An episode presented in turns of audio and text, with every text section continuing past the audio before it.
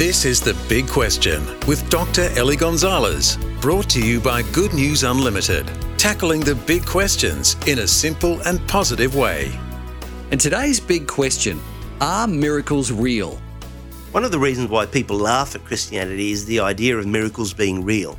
I mean, how could the sea part to let people through on dry land? How could someone walk on water?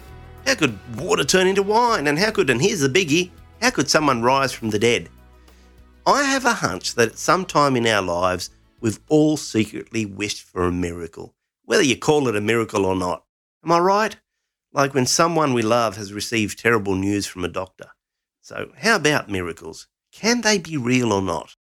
Whether you believe in miracles or not logically goes hand in hand with whether you believe in a higher power, and specifically a higher power who intervenes in this world against the ordinary course of events and even against the laws of nature. So basically, this becomes an issue of whether you believe in God or not.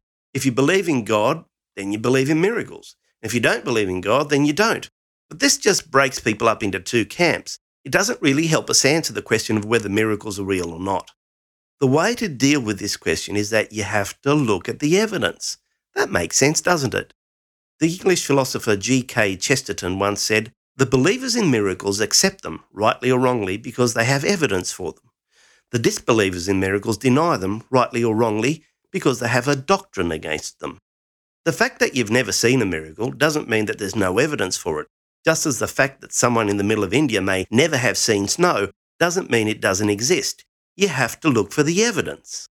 The fact that things normally happen a certain way doesn't mean that they'll always happen that way, in the same way that a massive solar flare would suddenly change things up pretty dramatically on Earth you have to look at the evidence. So let's look at the evidence of perhaps the most important miracles in the Bible, the miracles of Jesus.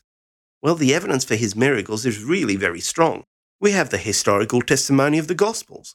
We have the many witnesses of Jesus' miracles. Almost all of them were done publicly, including when Jesus fed 5,000 people out of a few loaves and fishes, when Jesus raised Lazarus in front of hundreds of people, and then there's the more than 500 people who saw Jesus alive after his resurrection.